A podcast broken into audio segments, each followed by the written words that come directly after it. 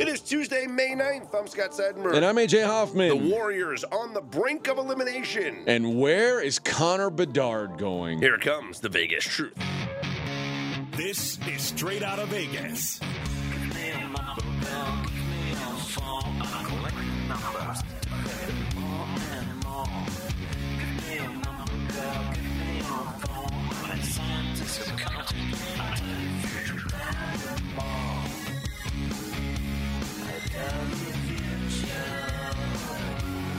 We are straight out of Vegas AM, your daily destination for sports conversation with a Vegas lean. Here's what you need to know to start your day. Golden State Warriors down 3 1. Steph's incredible night, not quite enough. The Chicago Blackhawks win the NHL draft lottery and thus the Connor Bedard sweepstakes. And the New York Knicks suck at basketball. Fake news. Fake news. They suck. Never heard it before. They don't suck. know what you're talking about. What is That- the Vegas lead? Is it, are the Knicks the Vegas lead? They don't deserve to be any Oh, lead. good. Not even in New York. We're going to talk about the Lakers and the Warriors first because the way that that game ended compared to what it looked like it was going to be at the start of the fourth quarter. What a game. Yeah, just uh, the series completely flipped on its head. Mackenzie Rivers is with us here, our NBA expert at pregame.com. And Mac, that fourth quarter, the Lakers completely flipped the game on its head 27 17, outscoring the Golden State Warriors. What went wrong for Golden State in that fourth quarter? They're a one man show. They're a one man show to, far too far of a degree. I mean, Klay Thompson was the guy that won him game two. He gets 11 shots, only makes three of them in this game. Uh, I just feel like they kind of got figured out. And Curry in 42 minutes was not as effective in the last five minutes as he was, you know, 90% of the game. I, I, I said this in pre-production, and maybe this is maybe it's too early to tell. The Jordan Poole contract is going to go down as like one of the worst ever. He's like he's no good, and he fooled everybody last year. They had that first series against the Nuggets, the one team that he was going to be able to, you know, cook their their bench reserve players, not really be exposed. But since then, you look at his recent playoff performances against the Celtics, unplayable. Against the Kings, very bad, by far their worst rotation player. And now, zero points, 0 for 4, minus 6. This is like more In, standard t- than in not. ten minutes, Yeah, I mean, they, they trotted him out there and they said, nope, can't do it. We'll lose by 60 points if we keep doing this. So, uh, $120 million. I wouldn't say down the drain, but um, they probably missed on that one, yeah.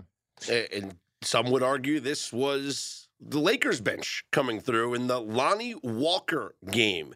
Lonnie what a Walker dichotomy with that one is. 15 points on six of nine shooting in 27 minutes. And Scott thought Lonnie Walker was a made-up person. He's he said, "I've never heard of this." I, You don't watch a lot of Spurs basketball on. Uh, nope. in the post Duncan era. You haven't been watching much Spurs. y- you know, you could have point, you could have lined them up and said, "Point out Lonnie Walker," and I would have said the one that's not LeBron, AD, uh, or or the rest of the Lakers. You mean the? I, I don't know. Well, you could had- D'Angelo Russell was the guy missing everything. Do you understand? Lonnie Walker was the other. Lonnie Walker had like 20, I think it was 23 points in his first 11 playoff games combined. He's had 27 in the last two games. This is, I, I understand, like, this is where guys step up and play. But we're talking about, like, not even a regular role player, No. just stepping up in the biggest minutes of this season for your team. I honestly think a guy who was who got extra run last night because D'Angelo Russell was so bad, and they were Mhm. like, we got to find some other spark offensively, and and it happened to be him, and he made the most of his opportunities. Uh, this was. We, a lot of people were expecting AD to have an off game because he's been sort of uh, going back and forth, oscillating between good and bad. Well, he was good again. LeBron was pretty good. I, I thought about this last night for the first time in these playoffs. I think the Lakers could conceivably win the NBA title, and Sure. I I don't think I I don't think you could have convinced me of that coming into the playoffs. But if AD is healthy for the entirety of the playoffs, LeBron is healthy for the entirety of the playoffs, and they get a random guy every night to step up and be solid, they're as good as anybody. Like they can do it. I, I, now they're- won't be favored over everybody. Well, they're the second favorite right now. That's wild, man. That's, I mean, did you- did you see? I'll ask you first, McKenzie. Did you see this team as a team who could potentially win the title coming into this? And what are you seeing now that's that's changed your mind, if it has been changed? That's a good question. I think no one's changed their uh, career trajectory more than Rob Pelinka this season, where they were diving out of the playoffs They make all these moves, including Lonnie Walker, including Dennis Schroeder, including D'Angelo Russell. And you're right, they only need one of them to be special on a given night. Uh, yeah, I mean, this is the same team that won the championship. This is the same guys, and they finally have a re- re- refurbished surrounding core. Anthony Davis in the playoffs, he gets a lot of heat for all the games he's missed, for the inconsistency. Uh, if you look at guys that average 20 points and four blocks per game, there's three names. There's Hakeem Olajuwon, Tim Duncan, and Anthony Davis. 20 points per game in the playoffs and That's four blocks per game. And by the way, four of those five times that it happened, they made the finals that year. So it's a good correlation to success when you're performing that efficiently on the defensive end. And obviously, there's like the the question marks about health. But while they're on the floor, Right. it's like, man, it, there's no reason to and think that they less can't. and less games for them to get hurt. I Yep. mean, they got two rounds left. Would you Almost. agree with these odds, though? The Celtics are the favorite to win the title right now. Yes. And then it's the Lakers, Nuggets, Suns. Yes. I think the Lakers will be dogs to the Nuggets or the Suns, but they got an 80% chance to get there. Neither of the other teams do. Well, that's the thing. So you, Yeah. you think the only reason why the Lakers are ahead of both They're the up Nuggets and the Suns is because they have more of a chance to advance to the Western Finals because they're up 3-1 compared to being 2-2 in a series. yes, updated series price, and I don't think it's over, but it's Lakers minus 500, Warriors take back plus 400. You say you don't think it's over. If this wasn't the Golden State Warriors, would no, you feel like it's, it's, it's over? just not over. I, I say this all the time. When you're a home team and you got game five coming back, you can win game four or you can win game six. It doesn't really matter which one it is. Like people always make a big deal like it's 3 1. One of those two road games. You're if right. you're as good as a team that can win in seven, you can win one road game. And that's what they got to do. And they got to take care of business at home. By the way, the market heavily coming down on the Warriors. Open minus five, now minus six. Six and a half, I'm seeing. Really, already yeah. for game five? Yeah, five. already for game five. Who, if you said this guy, because we talked about Jordan Poole and Steph Curry being kind of a one man show, is it Andrew Wiggins has to be better, Klay has to be better? Like, who's the guy that you look at and say, I, if I will say this Steph- till I'm blue in the face every single year. When you have more turnovers than made field goals, you're going to lose. I don't care what your name is. I don't care what position you are. Draymond Green has to be better. He has to be better offensively. Uh, in this in this game, eight points, five turnovers, including the the critical one. You know, nine seconds left. They got a shot. Yeah. They got the best three point shooters ever on their team, two of them, and they don't get a shot up. Uh, I've I've kind of been annoyed at Draymond Green's game for a long time. This is another example of it. He does a lot of things well, and he just does some things boneheaded. that that play call in general is confusing to me. Like the idea, I get why you want Steph inbounding there. They were using Steph as a decoy.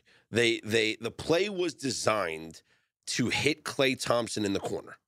The Lakers defended it well, and Draymond Green made an asinine choice to throw the ball to Andrew Wiggins. Even before then, he jumped like yeah, dived into the stands. He has like five feet it was of air terrible execution. and nobody to pass to. But this is the question. Like, if if Klay Thompson has that ball, everything collapses on him. Like you saw last night multiple times during that game, and I showed uh, we, we, we were going over the video of the uh, the pass to Moses Moody, the no look pass, where literally everybody on the Lakers was. Ju- it was like there was a trance on them, and they were all mesmerized by Steph Curry with the ball. And he like no look whips it to Moses Moody, who's cut into the basket. No one even no one even knew he was there. Mhm. When Steph has the ball, teams panic. yeah, Down, down three, Steph's got the ball. Oh my God, what do we do? That's the way to use him as a decoy. And the difference between Steph with the ball there and Draymond is I trust Steph not to make a bonehead decision in that moment. although he did make a bonehead decision right afterwards. it's different when It's- there's one it's second way left on the clock. And it's different when you like you get the ball and you fall to the ground. Like his options were so limited there. He You're right. he Could have shoulda called a called- He timeout. should have called timeout. He could have I don't called know a if timeout. he knew they had a timeout left. But what Draymond did, drive towards the basket, jump in the air towards the baseline with no plan. That's that's like the worst possible decision Yeah. making.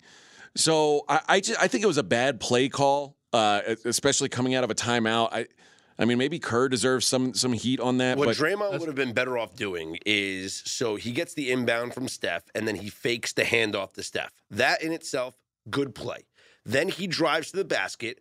Eh, What he what he did incorrectly was he was out of control. He ran and then jumped in the air. What he should have done is dribbled and then when he saw that Klay Thompson was not open, call timeout. here's the problem though. Reassess. once Draymond drives to like, if you're think about this, if you're the Lakers, you're you're up three points, and you see Draymond driving to the basket.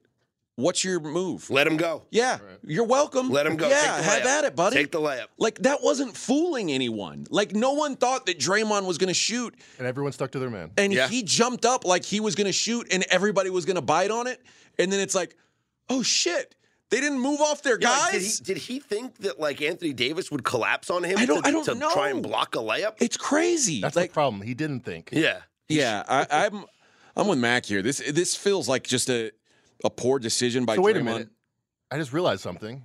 Draymond works for Clutch Sports. No one's a bigger supporter of LeBron James than Draymond Green. I need an investigation. Oh, seriously though, Steve Kerr's never had a series where he didn't win a road game. Does that end, or do you think they, they have a chance in Game Six? What do you guys think? Well, so you're giving them the win in Game Five. Hey, I'm giving them the win. Given, yeah, I know. I, I, I did play my. I think we're all. I think we're all giving I them the think win they in win. Game Five because it would be. I think that would be the most shocking I might outcome move the of market the on that game five. I don't know. Yeah, I you He saw you guys minus saw five it. and a half? You, You, guys played saw that it. right away. You guys saw it. The market's been moved, friends. Uh, no, I think the Warriors win Game Five. But McKenzie's right, and I, I, I guess I don't think I had never thought of it that way. Like four and six, it doesn't really matter. And maybe like winning Game Six, if you're the Warriors, is even more conceivable because you're a team that's like you've got championship DNA. Yeah. Like those are the teams that I feel better Yeah, winning a game, a, a late game. You know, this I- it's not like the Sacramento Kings. Like, oh, we've just got to win a road game. Doesn't matter which one. No, well, yeah, good luck winning that game six in a hostile environment. It's not how's that going to work out, but. Uh, and I mean, the fact that the Warriors were able to win Game Seven on the road just tells you something. So, I, I I'm maybe when I said I guess it was yesterday, yesterday morning, I said uh, if the Warriors lose this game, they're done. Maybe that's not the case. Maybe I'm being a little bit of, of a rush to judgment guy here, a hot take guy. But boy, it, it feels like last night was a really winnable game for them. Oh, yeah. and to let that slide away makes it feel like, ooh, it, it, it feels like an uphill battle for sure. I think this is going to be a Warriors blowout win. I would play an alternate Warriors line, and I love the under on LeBron James points. This is the same scenario that we had in the first round The against lead. Memphis. A 3 1 lead going on the road with the Lakers knowing LeBron even said it after the game I'm tired as hell. Getting some rest. They are exhausted.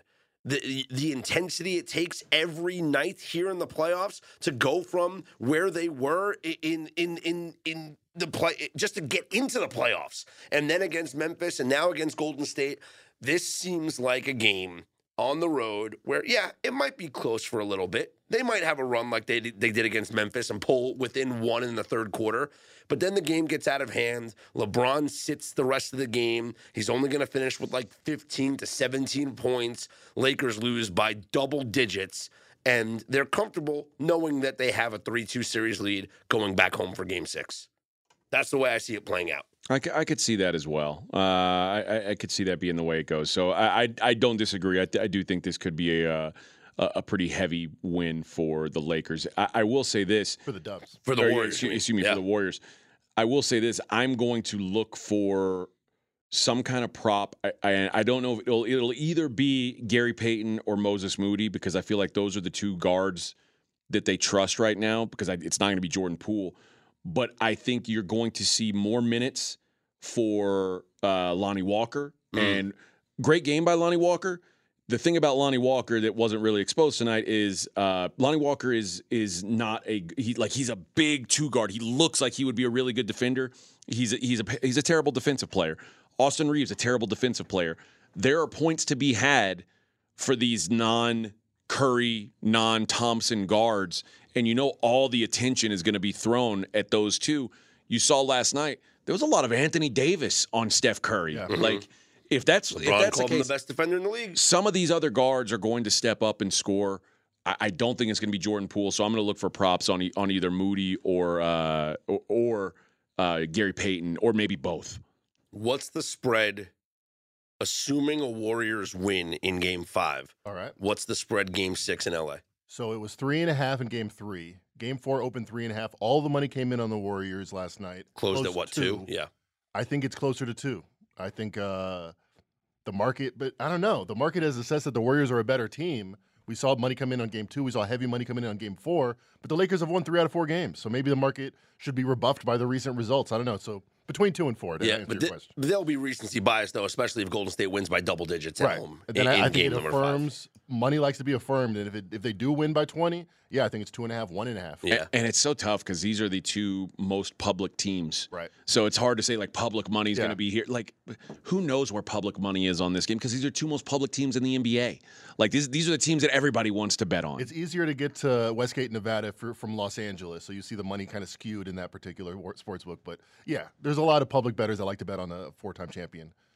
I guess you could bet on either side. Bet on a yeah. either, either way seems to work. Elsewhere last night, the Heat take a 3 1 series lead. Let's over talk the about Knicks. this, Scott. Let's talk about it. Well, I'll tell you right now, Jimmy Butler's 3 0 on the Knicks. Because the only game the Knicks won in this series was the one that Jimmy Butler didn't play. Well, maybe he won't play in Game Five. Well, ma- well, oh, then, then the Knicks have a chance. But you could easily say that this series would be over if Butler had played that game because the Knicks also barely won Yes. playing against a Heat team without Jimmy Butler. This is a Heat team that shouldn't have even been in the playoffs. What is going on here? Uh, listen, I'm telling you now, the Knicks are not good, and it, this series is blowing my. Like I remember this Cavs series when it, like you were saying, the Knicks are going to beat the Cavs. I was like, there's no way. There's no, and to be honest, the Cavs are one of the teams I've watched the most this season. Which you know, I'm a casual viewer, but I've seen probably a dozen Cavs games this year the fact that this Knicks team not only beat them but like dominated them in that series Yeah. is mind blowing because th- there's not there's nothing good to say about the Knicks. They stink. I don't know how I don't know how they were even how how they're the higher seeded team. I don't understand any of it. I don't know how they got the record that they got. They're not good. And it, they're being completely exposed. They this is a bad offensive team. Yes. Well, it's a it's also a bad rebounding team, and that was the difference in the game last night. The Knicks could not grab a rebound. I- I could say if their life depended on it, their season depended on it, and they couldn't do it. the The Heat last night had forty four rebounds. Like I understand that like the Knicks had like thirty something, but still, it seems like on every shot that Miami missed, they got a second chance opportunity, and then they cashed in on the second chance opportunity. Do we have a, a second chance points from last night, Matt? Can you see if we can find that that stat? Because I'm telling you, watching that game, it just seemed like that was the difference. That Miami just kept getting all these second chance points, and the Knicks would get a stop, but then Miami would still be able to score. Yeah. I mean, they weren't necessarily like totally out of this game. Like you look at the first quarter, it was a one point game. The second quarter got a little bit away from them. Third quarter, one point difference. Fourth quarter, one point difference. They lose the game by eight. And the second quarter was the difference. Like it wasn't a blowout. It, they had chances. Yeah, yeah, I guess you're right. It was. I mean, and it wasn't a blowout by, I, I guess, n- normal standards, but it never felt like the Knicks were going to win the game. Like, did you ever? Were you ever watching that game, going, "Yeah, the Knicks are about to make a run here"? No, they never had a lead. What was? I mean, their largest Like, lead was like one. They, they just. It didn't feel like they were. on- They were there. And Julius Randle's comments after the game, saying maybe the Heat just want it more. Like, I, when you talk about rebounding and Mhm, and that, mhm. I mean, that's a hustle stat, right? Like, maybe the Heat do just want it more. And it, like the the the Knicks looked disinterested yesterday. They looked like they didn't want to be there. Uh, it, it, it was a a really eye open. Like I, I never thought the Knicks were like a great team. Now I just I like yesterday was the first day I was like, oh my god, this team sucks. So in the fourth quarter alone, the Heat scored seven second chance points. Oh my gosh. They had seven offensive rebounds in the fourth quarter alone.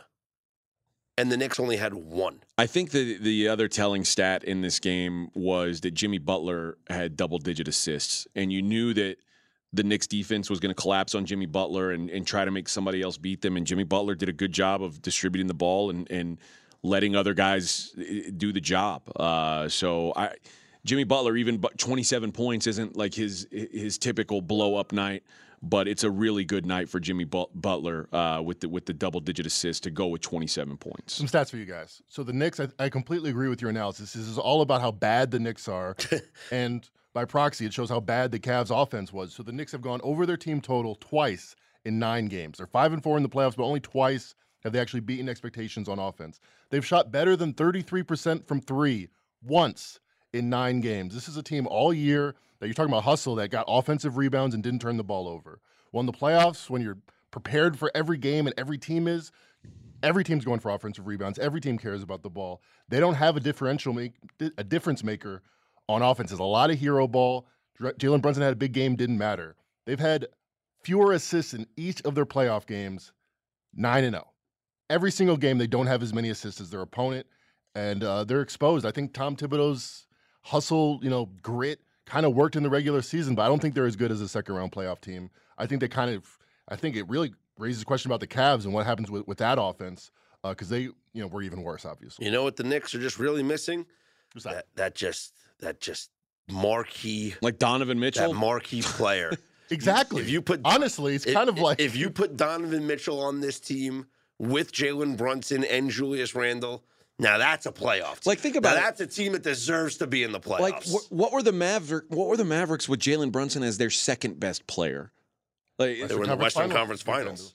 Okay. Yeah. Did they think that Jalen Brunson being the best player on the team was going to like just tr- now we'll go to the no. Eastern Conference? And I don't Jalen Brunson that. wasn't the plan. The plan right. wasn't Jalen Brunson. Donovan Mitchell was the plan the whole offseason. They should have had a different. Did you know his plan. dad works for the Mets? Yes. well, are you making fun of me because like we've discussed this before? Well, here's the thing. Yeah. Is, you know Jalen Brunson's a, a, legacy too? What held, what held, what held it up? Was, was it was it R.J. Barrett that held it up? Like if if you this goes back to what you were saying about the Jets and fighting over a, a stupid draft pick, mm-hmm. like can't give up the 13th pick. It's like, dude, if you want nice things, you got to give up nice things. Yeah. And the, if the Knicks were refusing to give up R.J. Barrett to get Donovan Mitchell, I don't feel bad for him. You're dopes. Now you've got R.J. Barrett instead of Donovan Mitchell. Yeah, this is what you get.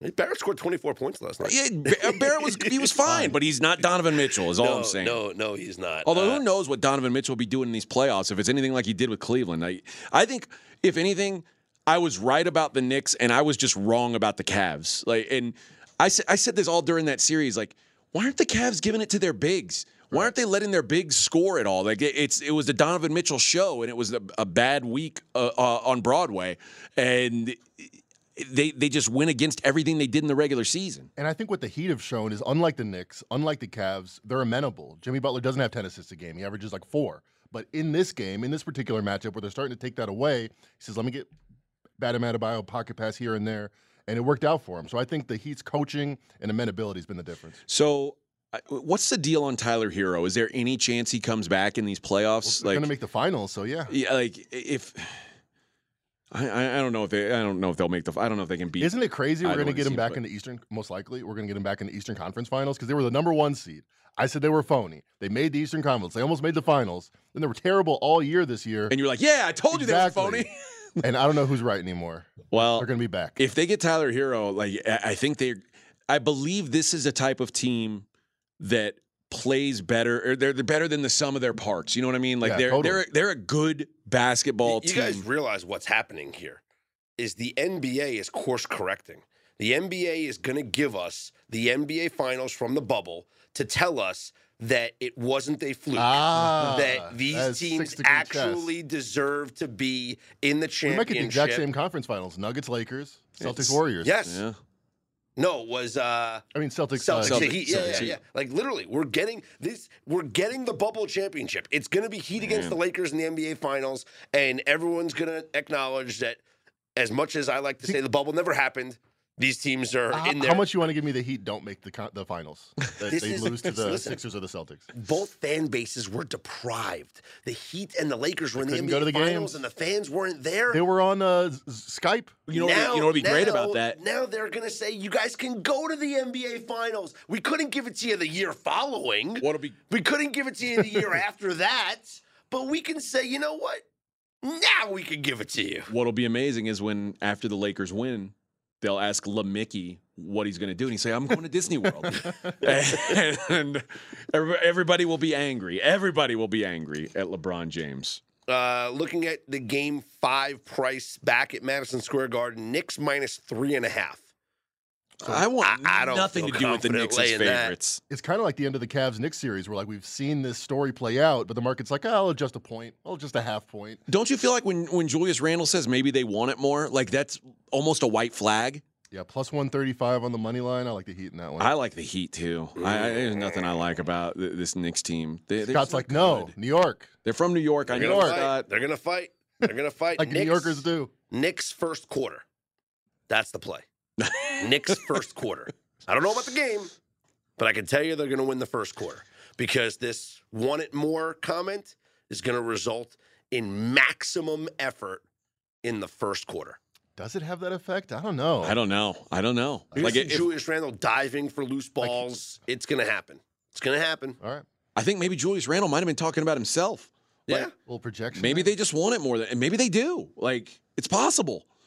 Uh, let's talk about Maybe these. they're trying to get their coach fired like the Rangers did. That's true. I I mean, it it seems like uh, Tom Thibodeau is a guy who t- teams like to have around for a year or two, and then they go, "Man, the idea of this was way better than the actual reality of it." Uh, theore- theoretically, it was a great idea bringing him in. R- realistically, not so good. Let's get rid of this. Yeah. Minnesota made the playoffs for the first time in 20 years, and they were like, great. Yeah, thanks. let's See ya. uh, let's talk about these two t- two games that are series are tied two to two right now. Uh, the games tonight: Sixers, Celtics. Game five, two games to two. We're looking at the Celtics minus seven and a half. And McKenzie, you haven't been here for all the shows, but I have been ranting and raving about the Sixers being a little bit undervalued here. It, feels like, based on what they did in the regular season, uh, it, it feels like they got disrespected when the, the initial odds came out. It was like everybody loved the Bucks and the Celtics. Sixers were like one or two games behind them in the standings, but like three times uh, the price.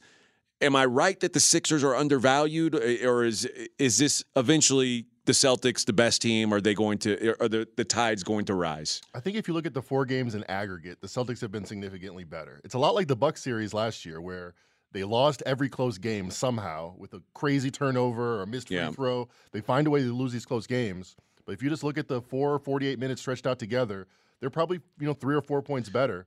Uh, the market though is really really impressed with the Celtics. Seven and a half. It's a bigger line than they were even in Game Two when Embiid was questionable. Now that Embiid's full to go, 34 points in the last game, I can only look at the Sixers here. I said after game three, it, th- that was the first time I really had doubt about the Sixers because it was a blowout win for the Celtics. And not only was it a blowout win, Jayson Tatum scored like seven points. Right. He didn't even show up for the game. And the Celtics still just they beat the snot out of the mm. Sixers. And I was like, maybe I was just wrong. Like if maybe the Celtics are that good where Jayson Tatum can have a terrible night and they still beat him by damn near 20 points. But I'm with you. Seven and a half, it just feels disrespectful to me. Like it doesn't feel like it, it makes it feel like the Celtics are playing the Knicks or something. That it's it's just wrong. I feel like we should say that means more go- coming from you because you don't. You have no inclination to like the Sixers. I don't. You know, you have, no, I you're really not don't. someone that's I- I- predisposed to like the Sixers. I'm not. I'm. I'm I, like Scott's turned me into like a James Harden supporter. uh, it seems like I'm. I've said all along like I don't think this guy can win a championship, but.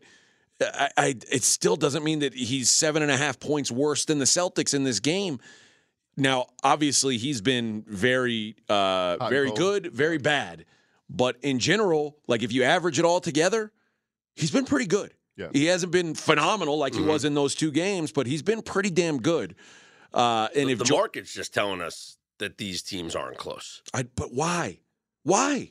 Celtics are minus 330 to win this series. Let's compare that to the other 2 2 series.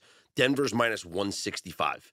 Well, So the market is saying the Celtics are, uh, like like you said yesterday, AJ, like double more Yes. likely to beat the Sixers than the Nuggets are to beat the Suns. But but why? Like the Sixers have the MVP of the league on their team. Yes, team, they do. Who's apparently And a former now. MVP. Like eh, eh, Tyrese Maxey, if that's your third best player, Mhm. you're in pretty good shape. Like the Sixers aren't some crummy team. They won 54 games. Yeah, and I do not like Joe Mazzulla's late game coaching.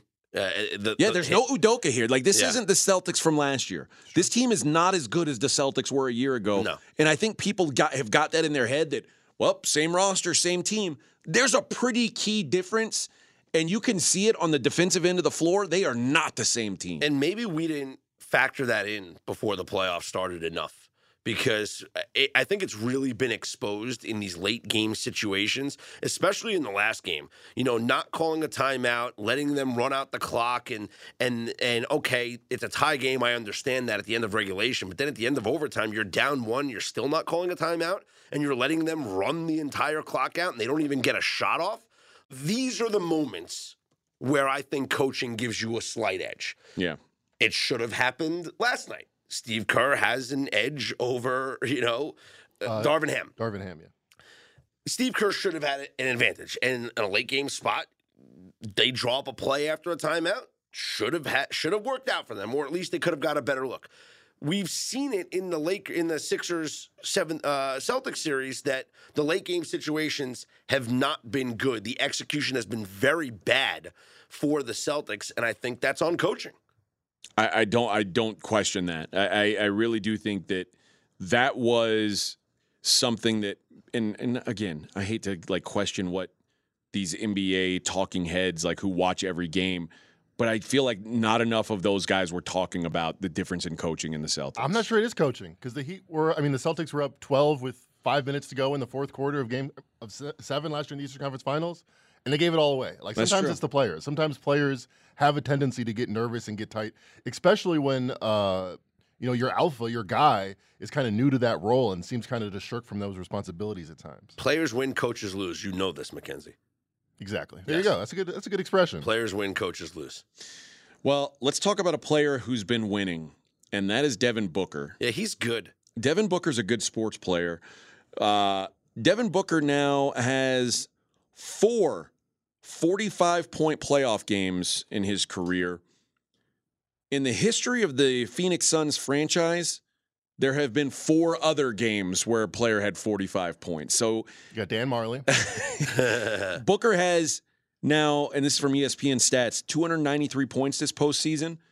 That is the most through a player's first eight games of a postseason since 1990. A guy named Michael Jordan, you may have heard of. Devin Booker's the fifth player in postseason history to average 35 points per game on 55% shooting through seven games since 1988. Guess who it was? Michael Jordan. Same guy. Like this guy is putting up Jordan esque numbers, and Six 35 games in the first two rounds of the playoffs. uh, it's it's pretty unbelievable. So that's why, like, just the idea that the Nuggets, I get the Nuggets have home court advantage, and I'm not questioning why they shouldn't, why they shouldn't be favored, but. Devin Booker is the best player in these playoffs so far. Like, is there any argument there? Like, I don't think so. Like Devin Booker's been the best player in the playoffs. And then they've got arguably one of the best players in the world that that's not Devin Booker on the team as well. And this team's a dog to a team that seems to uh, to a team that a team that always seems to come up short in big moments in the Mhm. Denver Nuggets. Did the Nug- like did the Nuggets break out of this this mold? And I guess it's really like a maybe I'm maybe I'm the only one who does this, but I just think of the Nuggets as like a, a, a losing franchise, a team that sure they'll do like almost like the Jazz. Sure.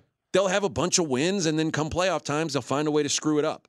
Like, am I the only one who looks at them like that, or is this a, uh something that everybody thinks? No, because you're still looking at the Denver Nuggets and you're seeing like the the, the rainbow logo of you know. The, I mean, it's my whole life. It's what they've and- done. Yeah, It's what they've done. It's what the Jazz have done. Product in the regular season that somehow fizzled out, much like the Utah Jazz.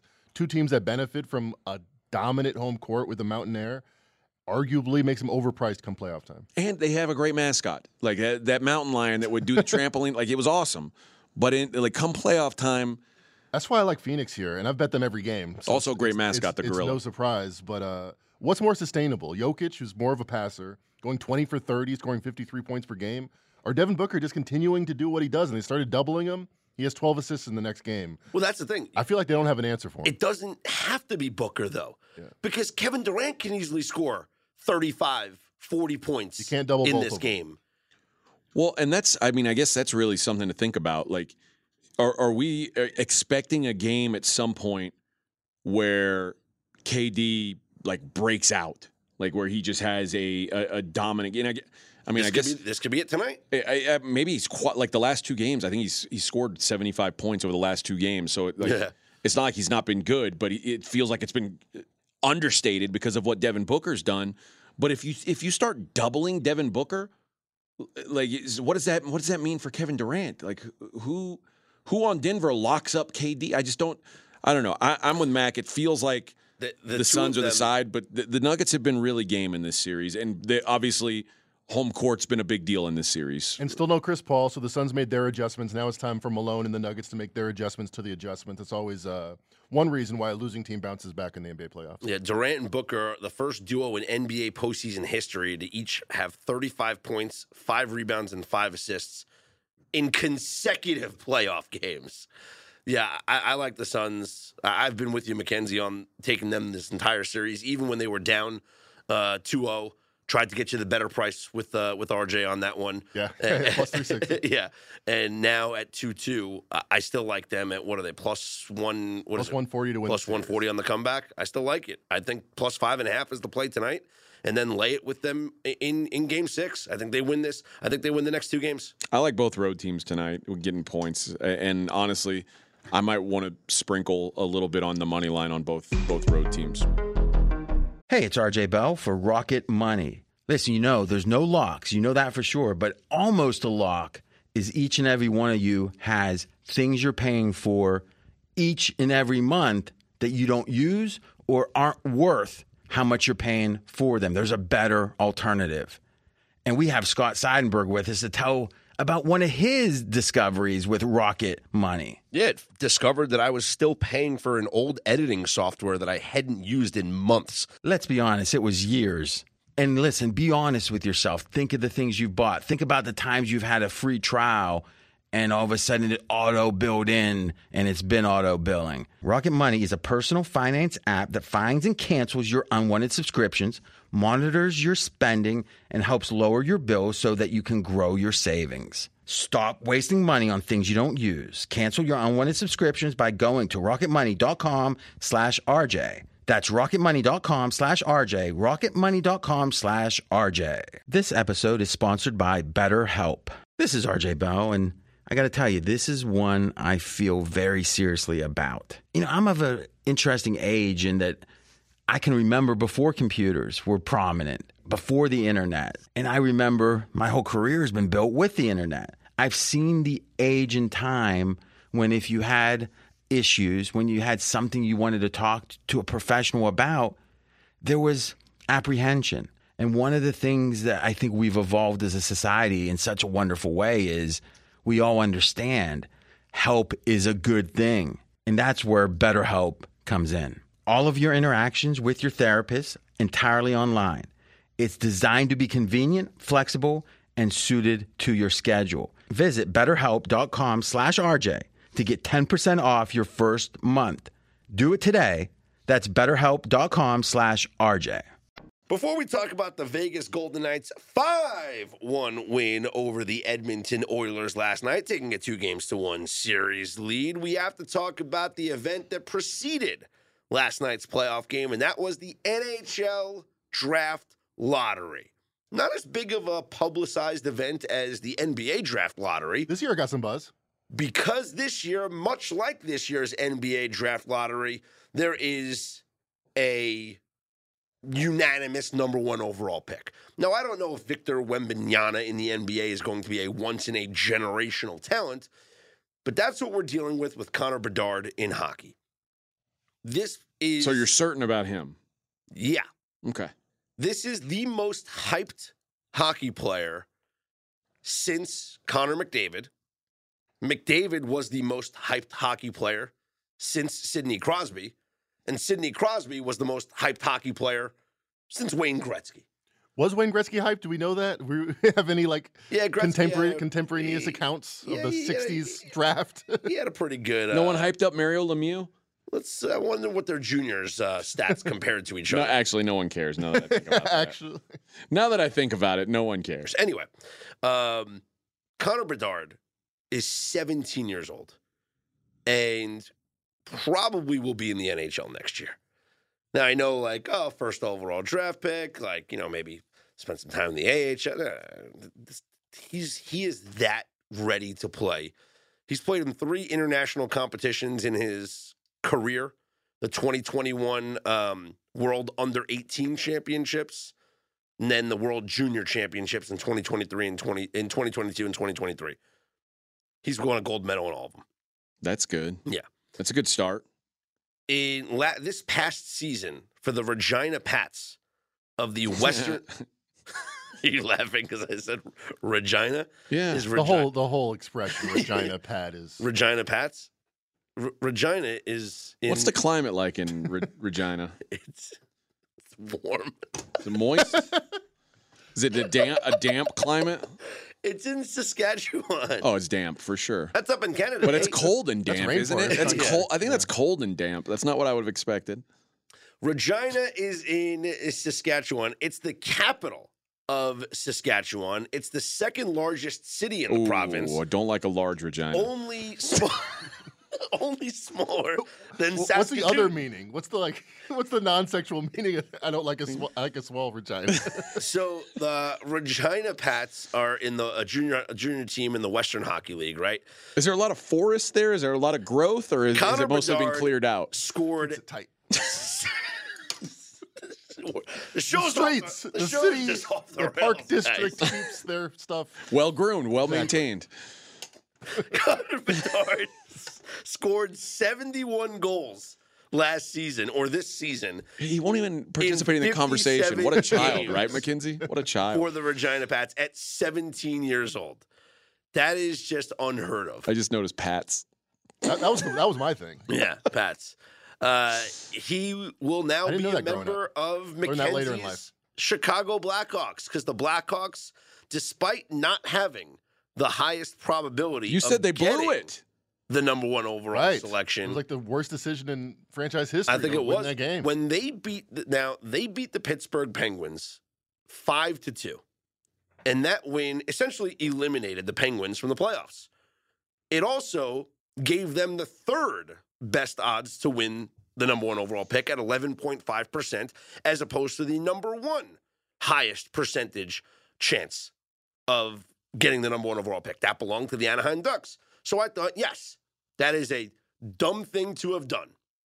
But the NHL must have felt, hey, we didn't want Sidney Crosby in the playoffs. Hmm. We wanted to eliminate the Penguins. now, did we see And the we- envelopes pulled? we applaud the Blackhawks for going out there and winning because, guys, tanking doesn't work. So we're not going to reward the Anaheim Ducks who went out there and lost. What was it? A, did they Last lose twelve like? games, I think. It was like eleven. It was like twelve straight, eleven straight. They lost to end the year. They get the second pick. Yeah, we're not gonna.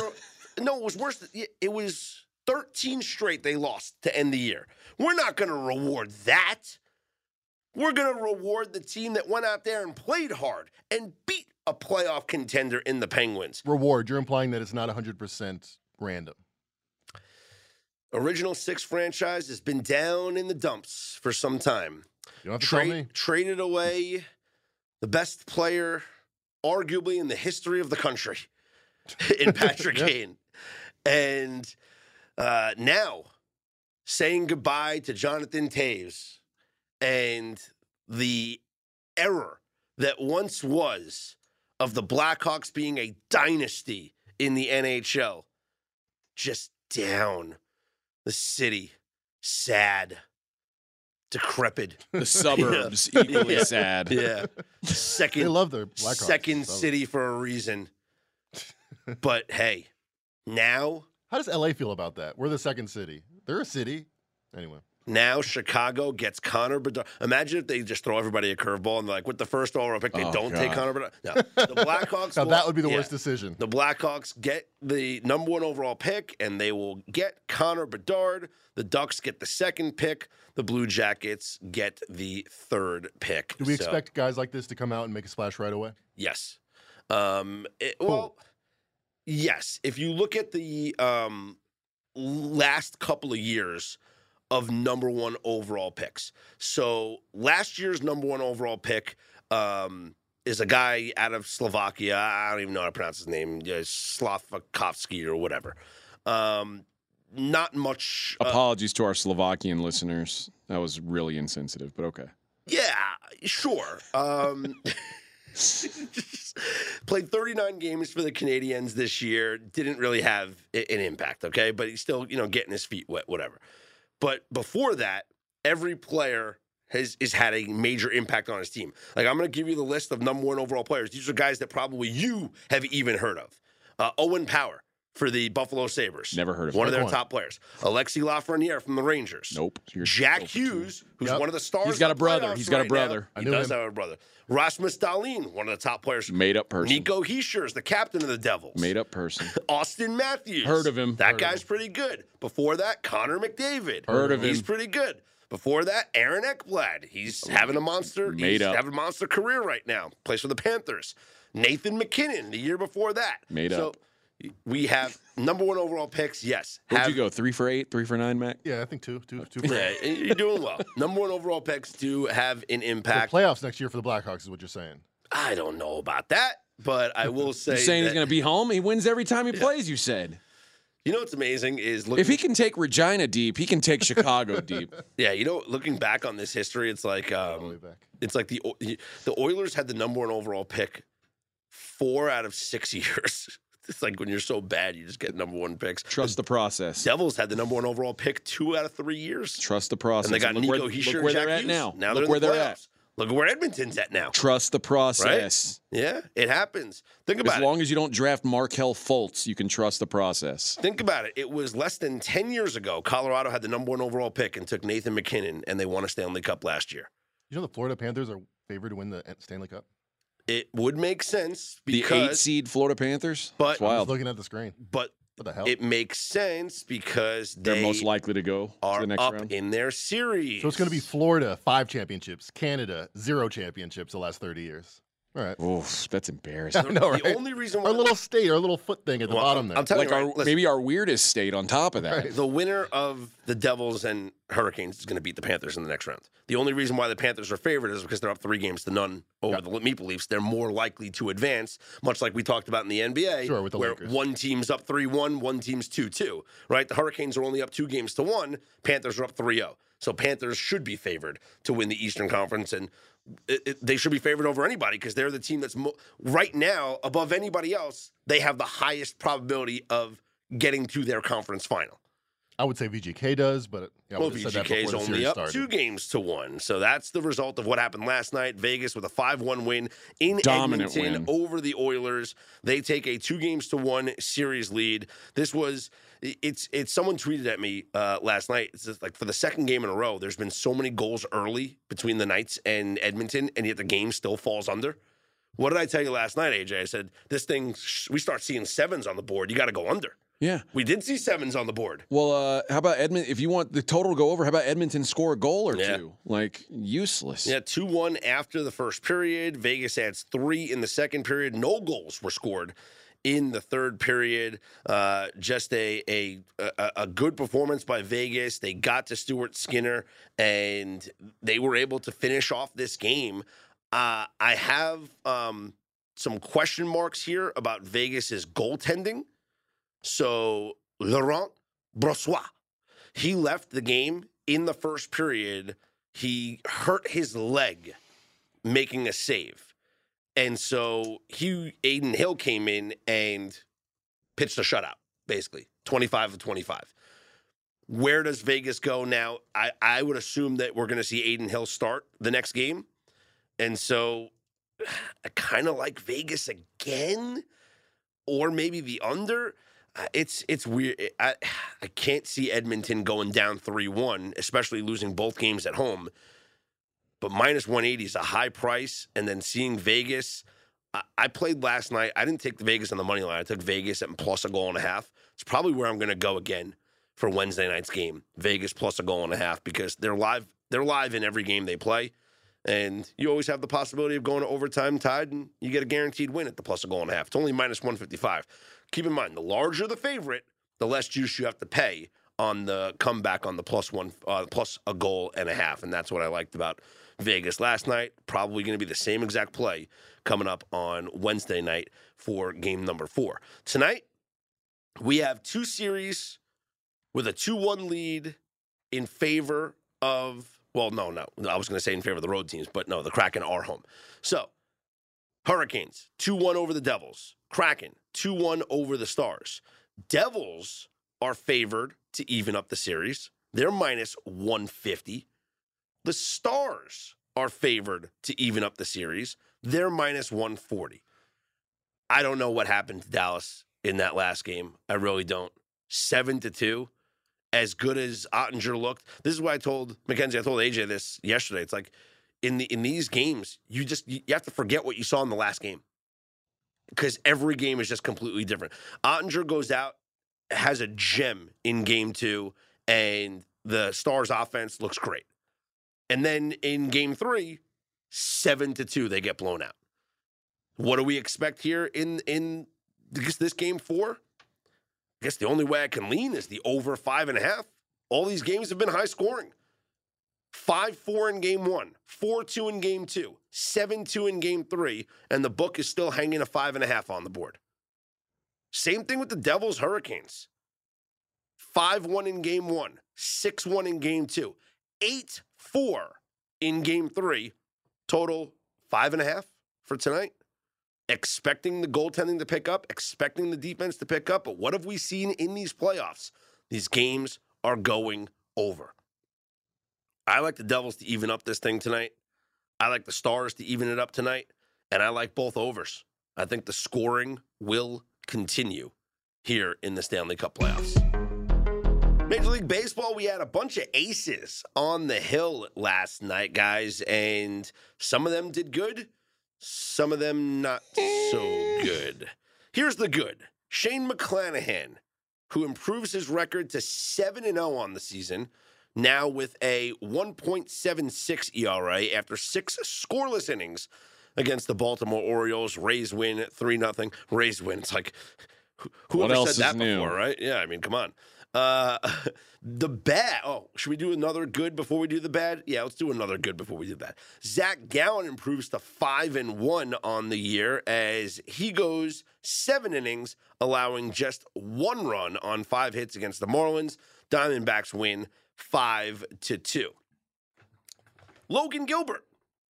I guess he's not really the ace because you know Luis Castillo is probably the ace of the Mariners.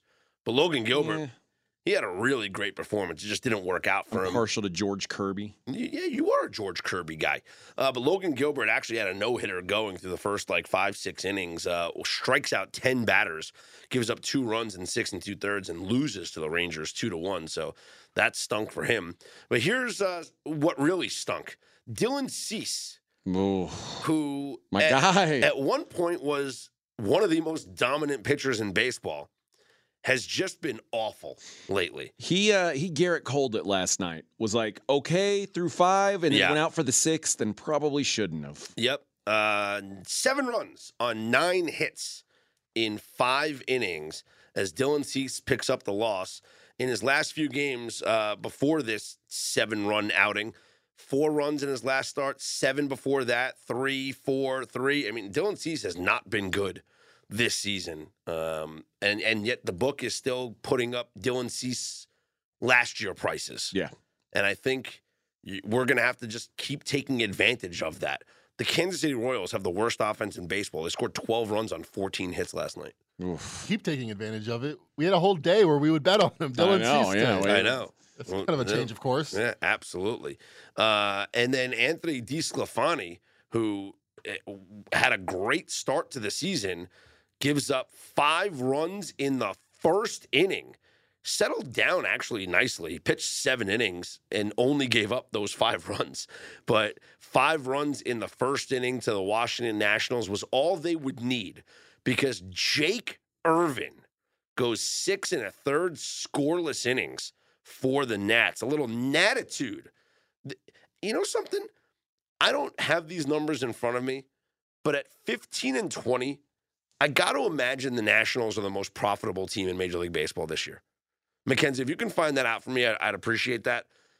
They're almost $2 underdogs on a nightly basis. I I would guess Pittsburgh first, and then the Nationals. No, Pittsburgh, You're wrong. Pittsburgh just lost seven straight games. Pittsburgh second though. Pittsburgh second. The. Tampa Bay Rays. Well, betting on them every 20 single time. Well, when you're 29 and seven, yes, it makes sense. But no, how profitable are the are the the Nationals? Nationals are profitable. They're top ten. Yeah. Plus three and a half units. They're the only team that's under 500, but profitable. but, on the top 10 Yeah, profitable. Yeah, I, w- I would figure as much because, like I said, there's certain nights where there are two dollar underdogs and they're winning these games. I mean, last night I was- take that back. The Tigers bucks. also fit that description, but yeah. Yeah, Tigers. You know, they've also they had a little winning streak and they won again last night, six two. Least profitable?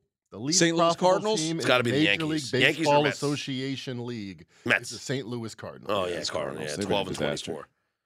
I was gonna say Yankees or Mets because they're always favored and, the, and and they're losing. Are the Cardinals' advanced numbers still like elite, like the best team in Yes, baseball? just and, can't and- hit. yeah. Well, they won last night three one. You know what's crazy is like their hard hit percentage also is very high. So what that kind of shows you is that they're getting a little bit unlucky. So they're they're putting the ball in play and they're putting it at a high exit velo. It's just they're hitting it at guys or Cardinals bettors are going to be out of money by the time they get back to Lucky. I don't. uh, Yeah, I don't know that they're totally unlucky because, like, it's not like their offense. Their offense is probably doing what you'd expect it to do. It's their pitching is still just a disaster. Like it doesn't. Yeah. No matter ball, ball, hard hit ball, who gives a shit? The other team's hitting the hell out of the ball. That's Yeah. the problem. Pitching has been terrible, but what what kind of is is, is interesting is you can look back at like the history of teams that have had postseason success and some of them didn't have good starts to the season, right? I mean, you talk about the Astros. The Astros didn't have a good start to the season last year. When uh, the Cardinals won the World Series, I remember a better posting on Twitter a $50 bet, 500 to 1 that the Cardinals would make it. They were like underdogs to make the playoffs and they made it and ended up beating the Texans that year. Yeah, they're Rangers that year. Yeah, there, there's there are teams that get off the bad starts. The division is not so great that they can't have a comeback and win the division. The Pirates just this is I mean what sucks is when you can't take advantage of teams losing. Like the Pirates lost 7 straight games. And yet the Cardinals only gained like one game in the division. You know? They're like, but that's what happens. See the Cardinals, they're now 21 and 15. But you know, at one point we're sitting here going like, "Wow, the Cardinals- Pirates are twenty-one and fifty. the Pirates." I'm saying. Yeah. At one point, you're sitting here saying, "Wow, you know what? At like 20 and eight, like this team is running away with the division. They're a half game up. Yep. That's it. They've they they've lost seven of their last eight games. That's what happens over the course of a Major League Baseball season. But here's the problem for the Cardinals. In, in the last ten, when the Pirates have gone three and seven, Cardinals have gone two and eight. Yeah, exactly, exactly. So th- yes, they need to, they do need to step up. Uh, let's take a look at the schedule tonight and see if we can pick on some good pitching situations. And I got one circled that I'm just, boy, I I, I don't want to uh, bet against it, but I want to bet the over. And the book is saying, well, we agree with you. And that's the Mets and the Reds. Max Scherzer gets his second start since coming back from suspension. I'm not sure if you guys uh, remember what happened in the first start when he came back from the suspension. Uh, fireworks show. yeah, six runs on eight hits in three and a third innings. Not being able to use sweat and rosin, apparently not a good mix Can for we get Max Max some sunscreen? Come on. Uh, the and the only the Mets are minus two hundred five. Like I'm not laying that, but Luke Weaver is pitching for the Reds. Luke Weaver has given up four runs, six runs, and four runs in his three starts this season. That's good for a 7.88 ERA, folks. Total in this game, nine and a half. Mm. That's high. That it that is high. When you said that, when you said your your little intro there about looking to bet and over, I thought you were going to go with the other New York team, and I was I, that's the one I've got circled. Oh, Clarke Schmidt for the Yes. Yankees against Drew Rucinski. yes, Yeah, uh, Yankees minus 240. That is a heavy price to pay for the Yankees. But on the A- Clarke Schmidt Day. but the A's stink. The A's stink. Uh, Yankees minus 240. Total is nine. Uh, it, it- the Yankees offense is just not that. I mean, they scored seven last night. That's kind of a rarity these days. Drew Rucinski will get you right, Bubba. Just You like? Clarke Schmidt will get you right. Back to back games, the Yankees have scored seven runs now. All right. So maybe the offense is clicking. Maybe the over is the way to go. Tigers take on the Guardians. Shane Bieber against Michael Lorenzen, and you're paying a premium on Shane Bieber Day. Cleveland minus 210. Total of seven and a half. Rays at the Orioles. Zach Eflin, your boy AJ. 4 0 with a 2.25 ERA. Rays are minus 125. It's a low price. Why? Grayson Rodriguez going for the Orioles with his 5.46 ERA. Total of eight and a half. Grayson Rodriguez- got rocked in his last outing by the Royals. So Grayson Rodriguez, I said this before about um, Kodai Senga, and I think I might might be true about Grayson Rodriguez. He's going to strike out a lot of people. I don't know if he's a really good pitcher though. Mm. I, I, I- like he puts a lot of guys on, and he gets banged up a little bit. So uh, if I were looking at the Orioles, I'd look at some strikeout props. But I I, I like Eflin here at one twenty five. I feel like, a you're going to get really this discount. low price. Yep. Minus 125 just doesn't seem like the right price for this game. So it kind of scares me a little bit. Kind of makes me think like the Like- money is pushing towards the Orioles. Yeah, I, I could get it. It, it does feel certainly very square. Yeah. Connor Seabold goes for the Rockies against the Pirates in Pittsburgh. Pittsburgh, Luis Ortiz will make his season debut. Last year, uh, you know, only pitched in about four games. So he's making his 2023 debut for the Pirates. Pittsburgh minus 170, total of nine. Snapped their seven game losing skid. So maybe now a little momentum, right? Yeah, Little momentum. Uh, didn't go over though. didn't go over. Blue Jays and the Phillies. Alek Manoah against Aaron Nola. Phillies minus 135. I haven't been happy with anything I've seen out of any of these, either of these starting pitchers. No, Kind of seems like the over might be the play. some good brand names. Hadn't been good pitching. Well, that's the thing with with the brand names, you get a low, a lower total. Eight and a half still high, but I don't know. I mean, you have two guys with four point seven and four point six ERAs. It kind of feels like this game is going to go over between the Blue Jays, and I love the Phillies lineup now that Harper's back. Just lengthens the lineup a bit. Uh, so may, yeah, maybe, maybe an over. Red Sox are at the Braves. Atlanta minus 190. Charlie Morton pitches for Atlanta. Nick Pivetta for the Red Sox. Total nine and a half. That's high, but Red Sox have been raking, especially my boy Matasaka Yoshida. What's the updated odds for the American League uh, American League Rookie of the Year? Where's what's my ticket doing right now? Let's see. Player awards. Yoshida has been taken off the board. Apparently, he's taken a lot of steroids recently. This report is saying. oh yeah, no. Yoshi- He's out. He's Yoshi- out. He's out. Yoshida is plus two hundred. Oh, What'd you get him at? That would be six to one, Nice. plus mm. 600. So now he's plus 200. Look what he's got in pocket. Look what he's got in pocket. In Yeah, yeah. pocket. Although, and, uh, let's let's just let's go over my portfolio a bit right now because some of it's good, some of it's very bad. Uh, my AL Cy Young pick, Shane McClanahan, plus 750. He's at plus 700. Okay. Got a little got a little movement there. My AL MVP pick, Yordan Alvarez, 12 to one. It's Not- now at 20 to one. Yeah. Okay. Lost a little bit of value. It's early there. yet. It's early. He dealt with some injury. But again, my AL MVP picks uh, six to one now down to two to one feels good. My Anthony Volpe five to one is now up to seven to one. So that's That not, kid can't hit. yeah, it's not Like, that's like, not great. I get you're the shortstop for the Yankees, but you got to hit. yeah. Uh, my National League Cy Young Award. Now Pretty this this is where the value comes in. Yeah. Your boy is holding on to a Zach Gallen sixteen to one to win the National League Cy Young Award. Zach Gallen is now the favorite in the National League, plus two fifty. Ooh, that's Spencer Strider's right there, though. We That- need an injury from that guy. Uh, my National League Rookie of the Year, though, Kodai Senga, who I got at um, what was it, ten to one? Yeah, not looking good. He's at twenty to one. okay. My NL MVP, Xander Bogaerts, in pocket at seventy-five to one. Xander Bogaerts down to thirty to one. Oh, okay. So you're saying there's a chance. There is a chance. My Trea Turner 10 to 1 ticket is now 20 to 1. Okay. Well, Can't win them all. yeah. My two season long win totals Dodgers under 95 and a half. that's got to be looking good right now. If we look at the latest, can we look at the 538 projections, Mackenzie? 95. You're going to win by the hook. 95, okay? Angels over 82 and a half. 85. Looking real good. All right. So we feel good about the portfolio. Not bad. We feel good about the portfolio. We'll check in on it uh, from time to time. Elsewhere on the board tonight, the White Sox at the Royals. Lucas Giolito against Jordan Lyles. Jordan Lyles 0 5, 6.69 ERA. I White might- Sox minus 155. I might back Giolito here. He's actually looked better I think late. he's found himself, yeah. uh, and Jordan Lyles is a, is a disaster. I feel like uh, Giolito's, um, you know, do you remember remember the movie The Other Guys? Yeah. with uh, Will Ferrell and Mark Yeah. Wahlberg, right?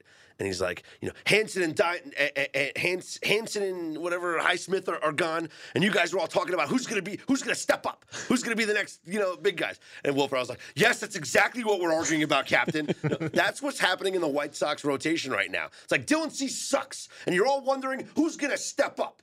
And Lucas Giolito's like, I'm gonna step up. Lucas Giolito looked. He looked in his locker and he's like, "Oh, there's a Cy Young trophy in there. you know, I'm, I can be good." I'm, I'm gonna be the guy. I'm the guy that does his job. Yeah, It must be the other guy. It's not Michael Kopech.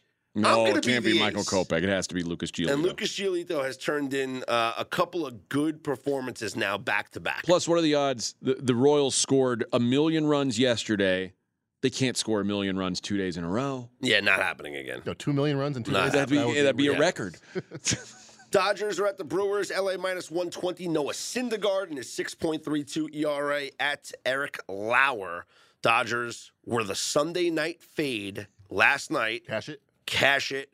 It won again. Four and one now. If you fade the Sunday night baseball teams off travel playing on Monday, and all like all of the wins are because the Sunday night team that traveled doesn't score any runs. Dodgers scored three runs, and last night they scored in the top of the ninth inning.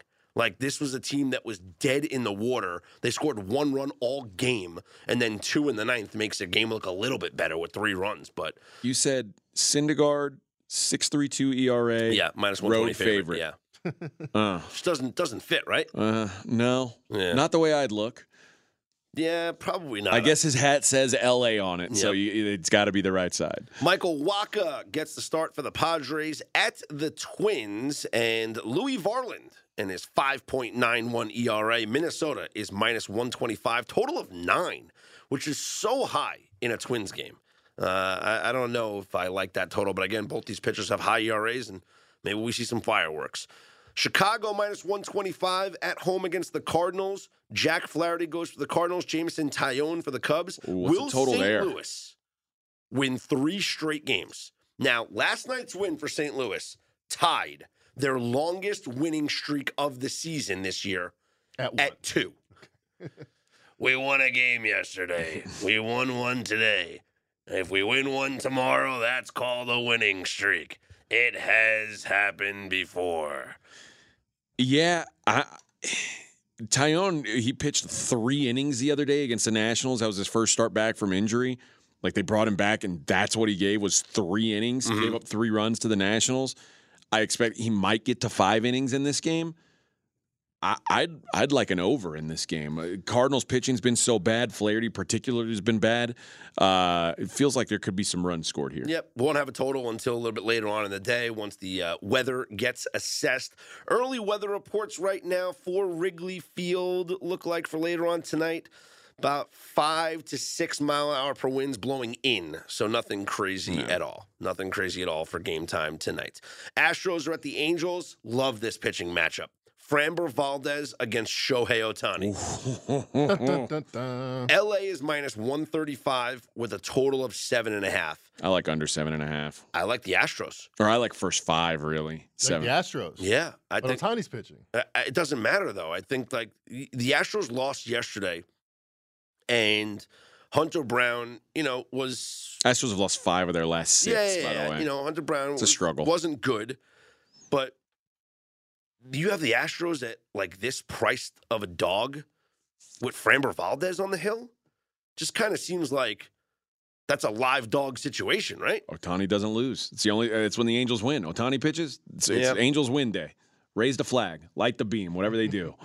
Well, yeah, what do they do? I don't know. Something with the light the beam. That's Sacramento. That's Sacramento. Sacramento Kings. They smoke a cigarette. I said raise the flag, whatever they do. I don't know the- what they ra- do. Raise the flag is the Cubs. Uh, whatever they do, I said I don't know what they do. W. Circle the A? I don't, I don't, I don't know. It's something. Halos? Something Uh, with the mountain out there. I don't know. I think it has something to do with that big A outside the ballpark. Might be. I don't know. Marlins are at the Diamondbacks. Jesus Luzardo goes. Light the halo? Maybe something. We'll, we'll, we'll figure it out. Mackenzie, look it up. See what All the Angels all do when they win the game. See what the internet says. Uh, the Marlins will pitch Jesus Luzardo in Arizona against Brandon Fa- Fad. There's two. There's a P and an F next to each other. It's I mean, got to be fat. Fad. Fat. Fad. P F A A D T. Fad. Uh, Fat with a P. Brandon Fad has a has pitched just one game this year. Gave up seven runs on nine hits in four innings. Thick glutes, though. Fat. Arizona minus 115, total of nine. Rangers at the Mariners, another low total, seven and a half. Seattle minus 170. Your boy George Kirby on the hill against Andrew Heaney. And the Nationals at the Giants, another big price. Giants minus 240. Logan Webb against Patrick Corbin. Oh, you know what a disappointment that must be. By the way, the Angels have a big A sign, 230 foot metal structure shaped like the letter A that they light up after a win. well, yeah. Now you A. know. I said it was the A. Now you know. Light the A. Yeah. I thought you were all bullshitting. No. All right. What it, but it is Patrick Corbin Day, so the Giants, whose offense was non existent last night, probably has a bounce back performance tonight. There is your Major League Baseball board. Light the A, boys.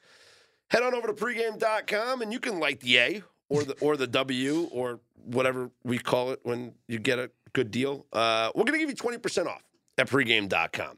Anything you'd like whether it's a daily best bet package, a season long subscription, maybe you want to get a 30 day all access or a seven day all access from your favorite pregame pro. And there are several pregame pros who are on quite the runs at pregame.com. You can take 20% off using one of our promo codes, SPORTS20 or BET20. Either one of those is going to get you 20% off your purchase at pregame.com. For Mackenzie Rivers and AJ Hoffman, I'm Scott Seidenberg. We are straight out of Vegas AM.